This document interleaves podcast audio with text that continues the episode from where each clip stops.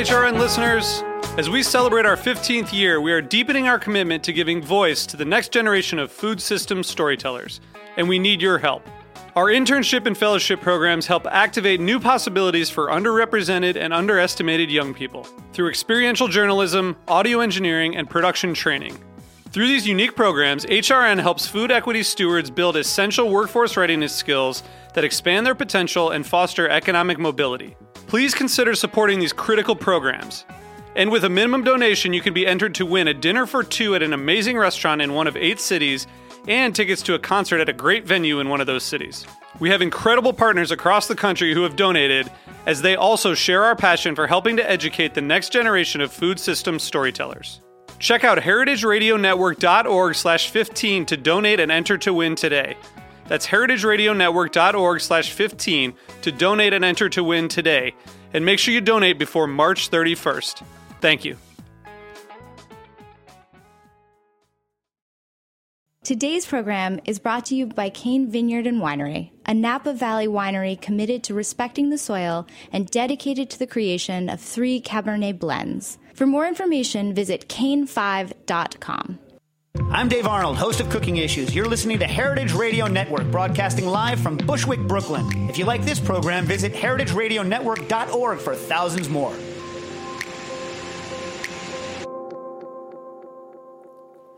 There is a fine gent christened Drew Litherland, mulch, sow, and then reap. There is a fine gent christened Drew Litherland, and he has green fingers on both of his hands. I'll be good to the land, and the land will be good to me. With a co-op of comrades he dreamed a bold dream To mulch, sow and then reap With a co-op of comrades he dreamed a bold dream To grow food for his kinsfolk as nature decreed. I'll be good to the land and the land will be good to me. Woohoo! By the edge of the forest they spy That was the song that has replaced our normal introduction, sung by Robin Grey, who's our guest on the show. Welcome, everyone, to Greenhorns Radio, radio for young farmers by young farmers. I am your host, and I'm pleased to be joined today by Robin Grey. Hello, Robin. Hey, hey, Severine. Happy Happy Tuesday. Happy Tuesday, and and it was a happy Tuesday not so long ago that we were singing and learning together on the songs of your boat in Merry England. Would you mind introducing yourself and your work to our fine audience of agrarian listeners? Certainly. Um, so my name is Robin Grey. I'm a, a, folk singer and social historian based in London, England, and I specialise in learning songs that um, talk to people about land rights and how people have have won rights to do with land and housing in England, Ireland, Wales, and Scotland, and how some of those rights have been lost. And uh, found some lovely old songs along the way, which have been dusted off. And I really enjoy travelling around the country teaching people. So for the for the for the beginners here, um, when it comes to land rights, and you know, in the U.S. we're we just take so much for granted. A lot of private property uh, frameworks could you maybe give a little bit of a, um, a framing of what you mean by land rights? Yeah, for sure. Um, I mean, there was a time a thousand years ago where everybody in um, in Anglo-Saxon England would have um, owned their own land and would have, you know, all been sort of small, what we would consider to be small-scale um, family farmers. And over the last thousand years, people have had their land um, taken away from them either directly or sort of forced off it by economic means to the point where most of us live in cities now. And um, we we have uh, have a democracy in our country, but it's very much hanging on the um, the skeleton of feudalism, and indeed in um, in Britain, uh, less than a third of a percent of people own two thirds of the land. So it's one of the highest concentrations of land in the hands of the fewest people of anywhere in the world. I just read about Scotland. It's 40% of the land is owned by 423 people. Yeah, yeah, it's a it's a pretty close knit group of, of landowners, and they've done a remarkably good job of um, of many of them of you know holding on to that land for very very many generations, and then of course there's a whole new um, a new group of people joining them as sort of you know the international super rich pile their money into land in Britain because um, it's it's trebled in value in the last um, ten years and become very much a, a, destination of choice for people who want to um, hide their money and uh, yeah, sort of keep it somewhere nice and safe.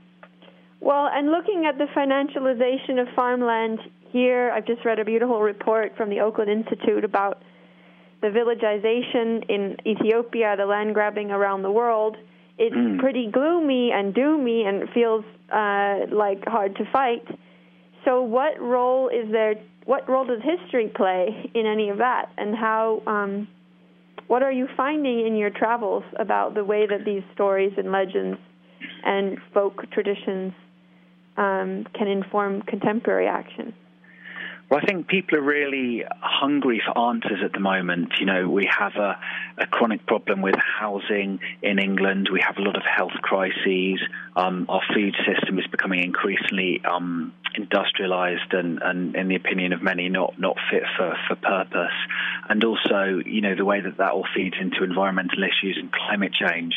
And when you look through the lens of history and sort of get people thinking more about land, um, in the in the wider picture, and and then connect that up to the present. It gives people the opportunity to. Um, to see how all of these different issues around food and housing and environment and health and, and climate change are all have quite a strong connection to the land. And it's been, um, you know, very much sort of the elephant in the room of British politics for uh, a lot of a lot of the past. And it's really good to get people thinking a lot more about it now. And in Scotland already, you know, it's it's. Uh, a very much topic of discussion. You know, it's something that people would be talking about down the pub as they sort of mull how to um, try and yeah improve their lot. But in England, it's still very much a, a, fringe thing, and just trying to make sure that you know, starting by teaching people old songs and getting them singing and thinking about the land, and then eventually, hopefully, joining the dots so they start thinking about why we have such a, an unequal distribution of land. Well, and that we arrived here not because of some cosmic fate or natural selection, um, but through a set of circumstances that were uh, that were designed by history and whose and whose and whose evidence is visible and whose consequence is visible, and that we can locate ourselves along that chain and yeah, recognize absolutely. that our own actions might also uh, implicate our um, that's a progenitor, not an ancestor, not a progeny. Who are the future again? Oh yeah, our kids. we we we also could make determining factors. So let's, as Americans, also you know we think of ourselves as as the conquerors. Often we we the white we, uh, which is the dominant narrative, we see ourselves as the winners of a great dispossession, and often don't think of ourselves as the dispossessed. Whereas, in yeah. fact, uh, I think that that's, that contradicts the truth. Can you mind updating my narrative? Yeah, no, so certainly. I mean, what you know, I've been learning increasingly about the sort of narrative of the last 300 years of certainly, you know, England, Ireland, Scotland, and Wales is a lot of people who were forced off their land ended up in the cities during the Industrial Revolution, but as many, if not more of them, ended up on boats going to the New World and to Canada, America, and, and Latin America.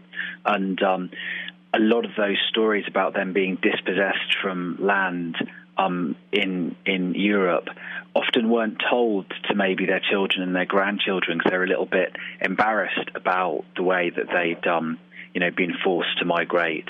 So you, you, you don't seem to have a dominant narrative in a lot of places in America that you know the reason why people had come to the New World was because they had been dispossessed of land in, in, in Europe. So um, the topics that you're that you're handling and the kind of aspiration towards a commons in in one of the books I was reading last week, it talked about this aspiration towards commons, the bits of wasteland that were held in common, the rights for pannage and for forest woods, um, for grazing animals, for firewood, for gathering herbs. These are not um, not purely aspirational, but their memory lasted longer than their than the than the rights. Can you talk a little bit about the role of memory and and maybe where some of those ideas came from when they had their strengths, um, and where it's yeah how how does that how does the song relate? No, certainly. I mean, um, you, know, when you start looking back at at older um, songs, you know, there's often talk of, um, you know, old England must pay us what she owes, or you know, this idea that um, a dominant narrative we have at the moment is, you know, this is progress and everything is better than it was in the past. But there's definitely a sense in folk songs and stories that that quite a lot has been lost along the way, and a lot of rights have been lost. And this idea of lost rights connected to the commons is a very strong one. And there's a lot of talk nowadays about what it means to create the 21st century commons and recommoning, and of course in the sort of digital. Um, realm, we see the Creative Commons and people who, you know, uh, embrace the internet as this idea that we might manage to create some some new commons. But yeah, the idea of sort of, you know, we've just become so. Uh, enslaved in the concept of private property and absolute ownership trumping everything else, that starting to recondition ourselves to think about other ways that land might be held in trust for public good um, you know, we need to kind of stir our imaginations and really rec- reconnect with with how things have been in the past to get some inspiration for how things might be in the future. And of course, folk songs and stories have, were very much where people's living memory was held for generations, you know, hundreds and thousands of years um, until sort of television and formal education and history books edited by white men with beards kind of came along and bashed it into submission. But it's all, you know, a lot of it is still there. And um, it's it's very vibrant, and people are very hungry for it and really excited to reconnect with it. Well, happily, uh, some of your songs are available um, free on the internet to download. Actually, in the Commons and available uh, into the iDevice. Um, there's a couple of them on the intergalactic mixtape of Agrarian Revolt that we sell in our Etsy shop. And then you have been taking these songs out on the road in mm. uh, in a show. You want to tell yeah. us about your show and how it works and where it's been and how it's going? Yeah, certainly. So um, when I first began on this journey, I really wanted to share these old songs and songs of resistance and songs that our ancestors would have sung um, when they were standing up for their rights with my sort of friends and peers. And this this process of sharing those old songs evolved into a show called Three Acres and a Cow: A History of Land Rights and Protest in Folk Song and Story. And uh, yeah, it's just gathered a wonderful amount of momentum. It was uh, only ever intended as a, a one-off event, but um, off the back of that performance, we got booked for more, and then got booked for more, and, and the show has now been performed 60 times to about 5,000 people in England, Wales, and Scotland, and um, it's turned into a, a, bit of a collective. There's now a group of us performing this show. I've had several apprentices over the last few years who've then kind of taken ownership of the show and, and made it their own, and also had the, the privilege of working in Wales um, earlier this year with a Welsh storyteller and folk singer and trying to capture uh, a sort of performance of similar spirit, but very much from a, a Welsh narrative perspective, which of course is, is quite different to to the English one. So yeah, we wherever we perform the show, it's a very flexible piece that incorporates old songs, stories, and poems, and has lots of space for local guests to be able to bring their own song stories and poems to it, so that it always feels connected and rooted in the local area. And it's been amazing seeing how thirsty people are from all different backgrounds, whether it's performing in squats or old people's homes or universities or churches.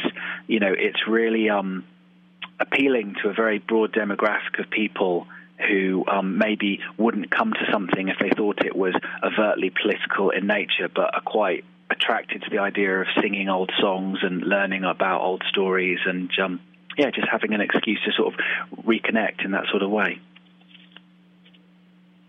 And so, how does it work? What kind of a what kind of contexts are you able to get into? Because we've been figuring the similar thing, which is talking about trade future and regional economy, mm. rediversifying from a monoculture back out into mo- something more human scaled, and mm. doing it in the context of performative sailboat stuff. Yeah. We can bring it into mm. history museums and maritime museums. Mm. And I wonder, um, just again, thinking about the growing body of work that is straddling agriculture, politics, you know, agrar- like loosely agrarianism and the arts.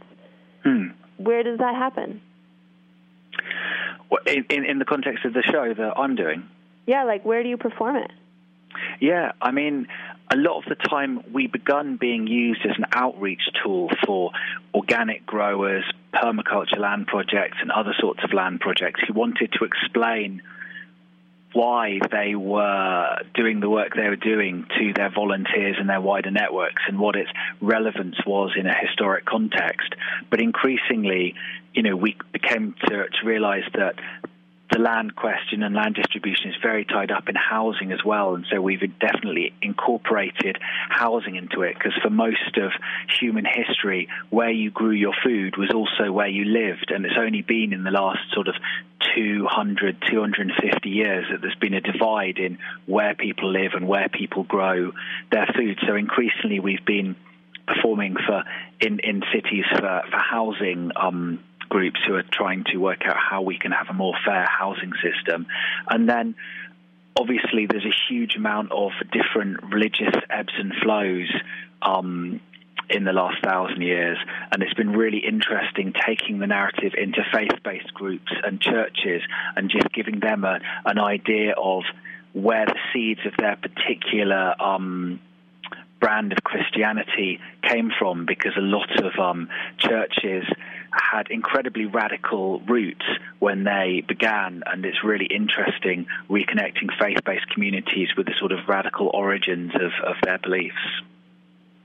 Well, and recently, I mean, in the U.S., we have seen interesting action, faith based groups putting their land into God's work, aka mm. community food projects and food mm. sovereignty, young farmers, organic farmers, mm. people on the land. And of course, in England, a lot of that land was removed from the church's ownership in the time of the Reformation yeah. and yeah. closed uh, and no longer was available for the poor who were yeah. being served by the church.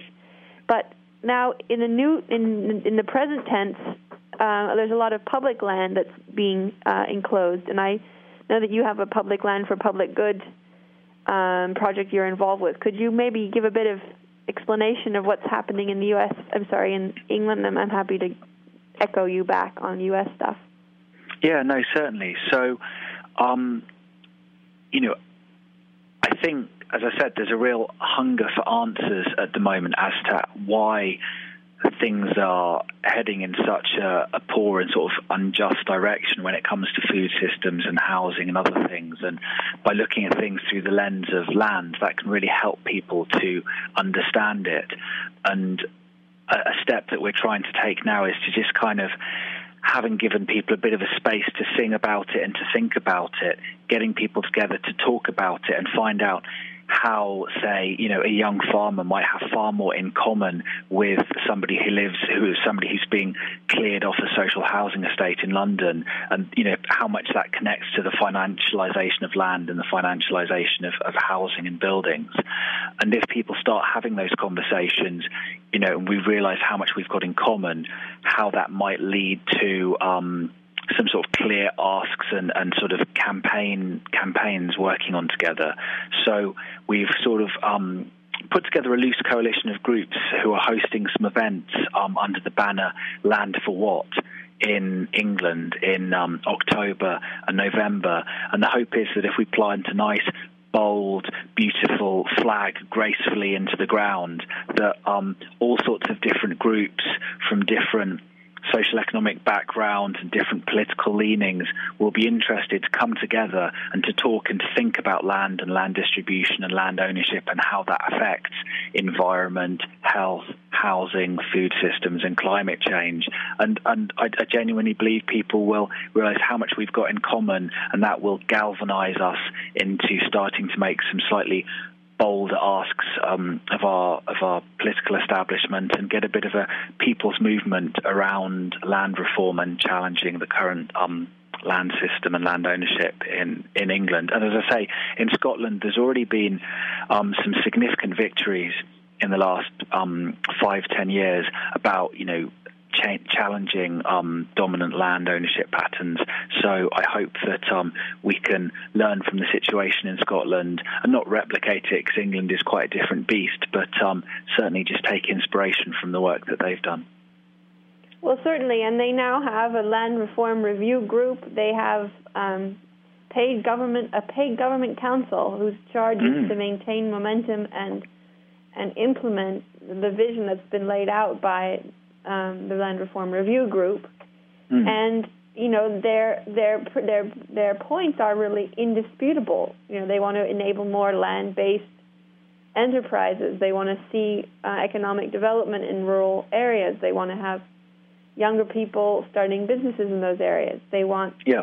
to see more diversity and resilience. They want to have economic, a democ- more democratic uh, economic dem- democracy uh, more democratic economy, and uh, you know, foreign-held uh, hunt uh, or shoots that hold a town in stasis are obviously not necessary, or you know, according to anyone who looks at it honestly, not in the common common good. So certainly, public land for public benefit. In the U.S., we have um, had a lot of privatization of lots of things, and lately there has been selling off of, um, and actually to the sh- to the shock and horror of the Greyhound lugger who I was on last week, the the boat crew who are shipping back and forth across the English Channel. But in the U.S., they're selling off lighthouses, they're selling off old schools, they're selling off post offices, and mm. uh, interestingly, a lot of state-held lands uh, are not being made available for community growers, like old prisons, old hospitals, mm-hmm. mental institutions, um, Department of Transportation lands, et cetera. And so that state-owned land, which clearly belongs to all of us, um, seems like a very powerful place to start for yeah. for ensuring access, especially for people of color, women, socially disadvantaged, young, and um, and, and small scale growers. No, certainly. I mean, something that we've seen in London over the last 10 years. Um, in the run up to the Olympics in 2012 in London, there was a lot of money made available for community food growing as people re- recognised the sort of benefits it brought to, to many different um, walks of life in cities. And we've managed to rescue a number of old um, state owned plant nurseries that used to be used for growing um, plants for public parks and turn them into hubs for community food growing and places where we can start to reimagine um, uh, our food systems in a more sort of healthy, democratic way. And that process is still going on at the moment. We're in the process of um, trying to uh, turn a site back into um, productive food use um, quite close to where I am here. And there's two acres under glass, which you know could, could be lost and that's that's an amazing resource and really just you know using it to inspire people to think about where their food comes from how their food is grown and also potentially you know inspire a new generation of people to get involved in food production because we are in a situation now where many of the farmers um, on this island are very, very close to retirement, and um, yeah, just trying to work out what succession looks like for the, the sort of farming and food um, in um, in this country. Uh, it's a big project. How do That's we? Okay. How do we? Well, I've just come, as I say, on the sailboat across, and uh, convening with this little sail trade network, uh, the Nordlys, the loon and the lugger, one of whom is going back and forth England and France, one of whom is going Mexico, Caribbean, France. The other one is going uh, Copenhagen, Amsterdam, Caribbean, loop de loop, and trading goods across the world. And they are very happy to have affordable berthing at the Maritime Museum, another case of affordable land issue for boats. Mm-hmm. Um, but we were talking about. Now, wait a second. What were we talking about? The commons. We got from land. commons to um, state land being sold off and not being used for community benefit. Um, My goodness, is this Lyme disease or is it old age or is it too many computers? I think you've been out at the disco too many nights recently. I wish. Well, there was a there was a link and it's gone. That's okay. Oh yes, they told me. Sorry, I remember now. They told me that when the the new airport wanted to be built in France, in Brittany, Mm. there's Mm. a lobby group that wants to build a new airport called Notre Dame des Landes, Mm. and they the group got the permission to do uh, eminent domain on the, fa- the farms that were there to build this Mm. big, huge new air- airport Mm. and that made the farmers organize and made activists organize and the anti-climate change uh, uh, organized people, and they have been occupying that land for uh, almost a decade. And when there was an eviction and there was a bulldozing, there was a protest, and at that protest there were 60,000 people coming out Mm. to support a land occupation to say we don't need an airport here. Thank you very much. Mm. Mm.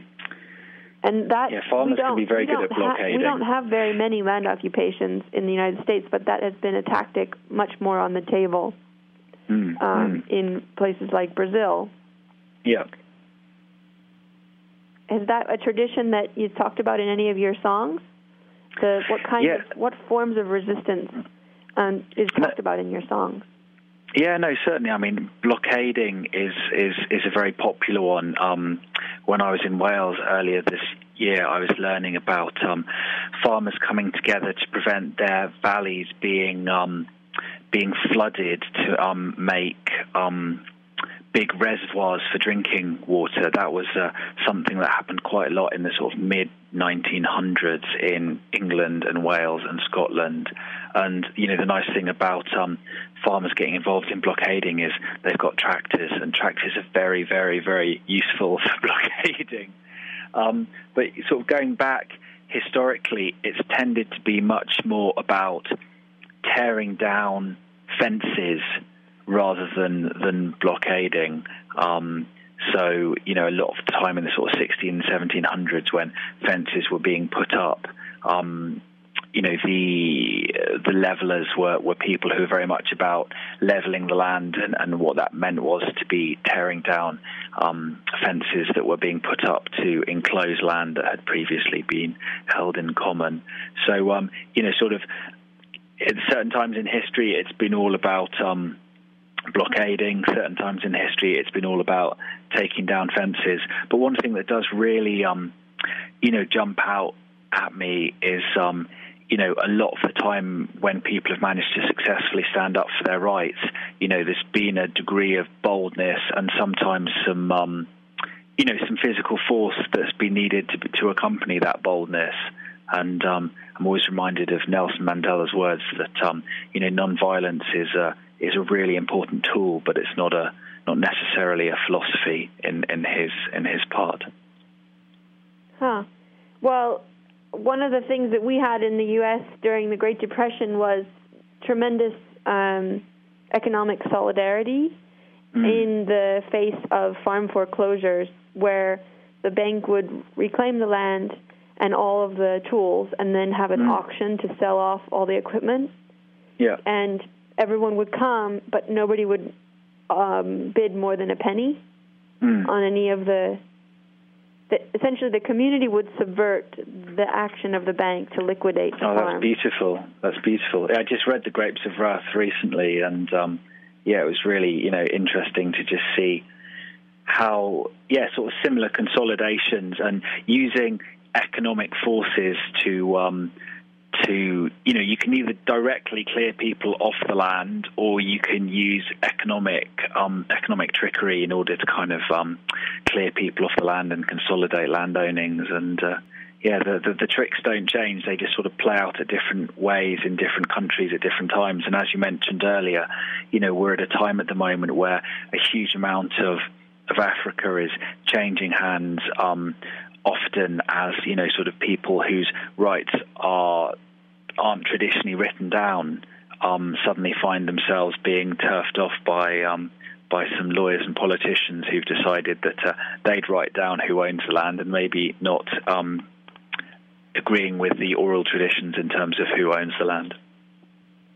Well, there's a very interesting uh, winner this year of the Goldman Environmental Prize in Tanzania who found that uh, illegitimate actors were conspiring to sell off pastoralist land, uh, and uh, and if they didn't manage to do it through governments uh, and and kind of land that has already under national titling, then they would go one by one and deal by deal to assemble mm. ownership from individuals. And so his tactic was to put land into customary ownership by the community, such mm. that it can't be sold because it's owned by everyone. Yeah. Um, and and that really does fall into line with a lot of the traditions, both the kind of literary traditions in Tolstoy and Henry George and Vinoba Bhave, who came to a lot of insights about commonly held lands as being um, a more durable and more egalitarian form. Mm. Uh, I wonder in the songs what you see. Um, I think there's certainly, you know, recognize uh, people recognizing that, that that things are being lost, and as I said, this kind of you know conflicting with this idea that you know the march of progress and everything's getting better all the time, and um, so what did they want yeah. when they wanted three acres and a mule? What was that? What did that mean? Um, yes, yeah, so, I mean, Three Acres and a Cow was um, the title of the English land reform movement in the late 1800s, and um, that was a period of time where there'd just been a significant redistribution of land in Ireland after the Irish Land Wars and the Irish Land League, um, following on from the Irish Great Famine. And, um, you know, inspired by the victories that the Irish had won in reclaiming their land back from the British um, ruling classes, people in Scotland and Wales and England were all agitating for land redistribution and land reform. And this was at a time when um, suffrage was just starting to be extended to people who. Um, didn't weren't property owners and didn't um, you know weren't wealthy people I'm still, sadly, you know, just men. It was to be quite a while longer until women got suffrage, but suffrage was just starting to be extended to a greater part of the population. And one of the um, things that people really wanted was to return to the land because they'd only moved into cities and started working in factories, you know, within living memory of a couple of generations. So this idea that you know the land was a place where you were where where you were meant to be and you know food was something that you all grew and all shared together was still very much in living memory. So yeah three acres and a cow um, was the, one of the slogans of the land reform movement, and um, was also in Wales. We we found a, a lovely Welsh song called Tair Erw a Buwch, which um, is three acres and a cow in Welsh. So luckily, there's a, a three acres and a cow song that was um, a sort of uh, a, an English Union song from the 1870s, and there's a similar song um, in Welsh, which is absolutely beautiful and um, yeah, very very fun to go around giving people a sing of we had a story in um, during the Civil War where General Sherman, who marched across the South, uh, retreating back to he's he was fighting for the North, but mm. uh, as he was retreating, he was burning. Um, burning everything in sight, all the buildings, all the barns. And then as a hmm. result of that, he was followed by now homeless, you know, allegedly free people who were formerly mm. enslaved people. Mm. And those people had to be fed by his army.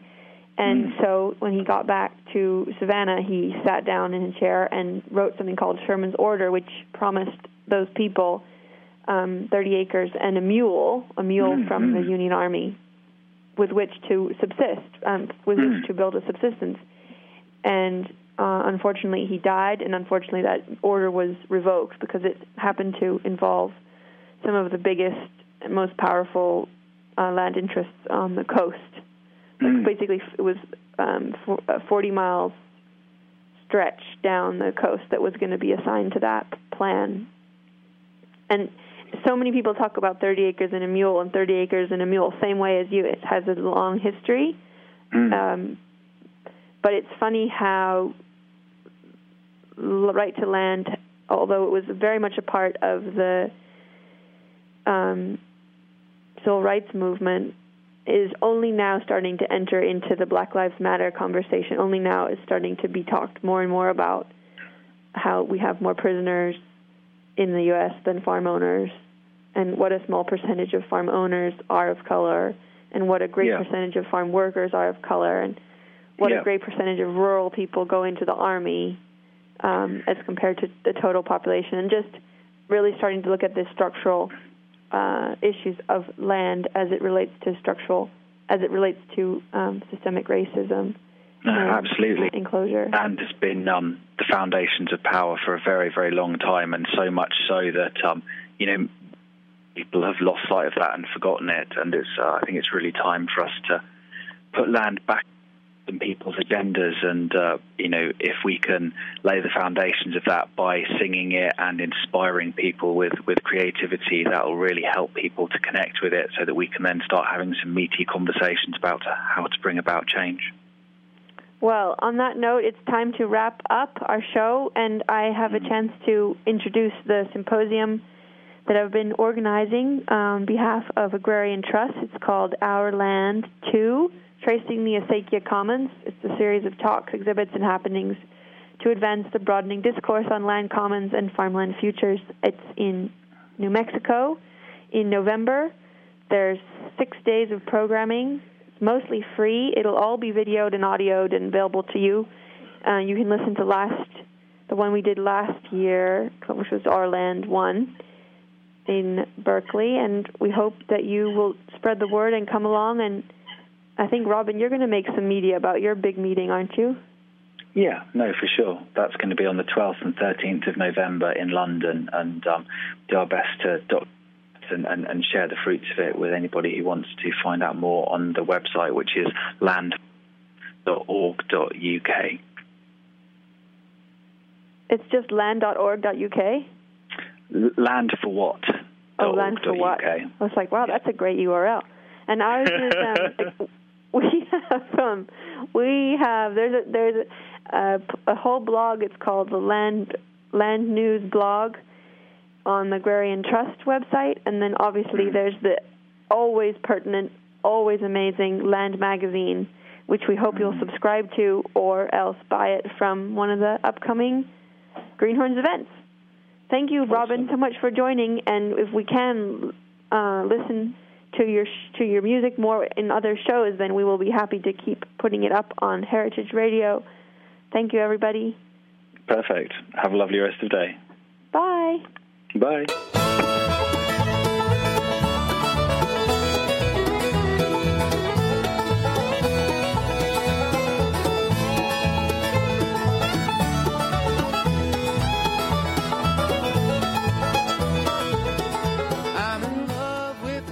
Thanks for listening to this program on heritageradionetwork.org. You can find all of our archived programs on our website or as podcasts in the iTunes Store by searching Heritage Radio Network.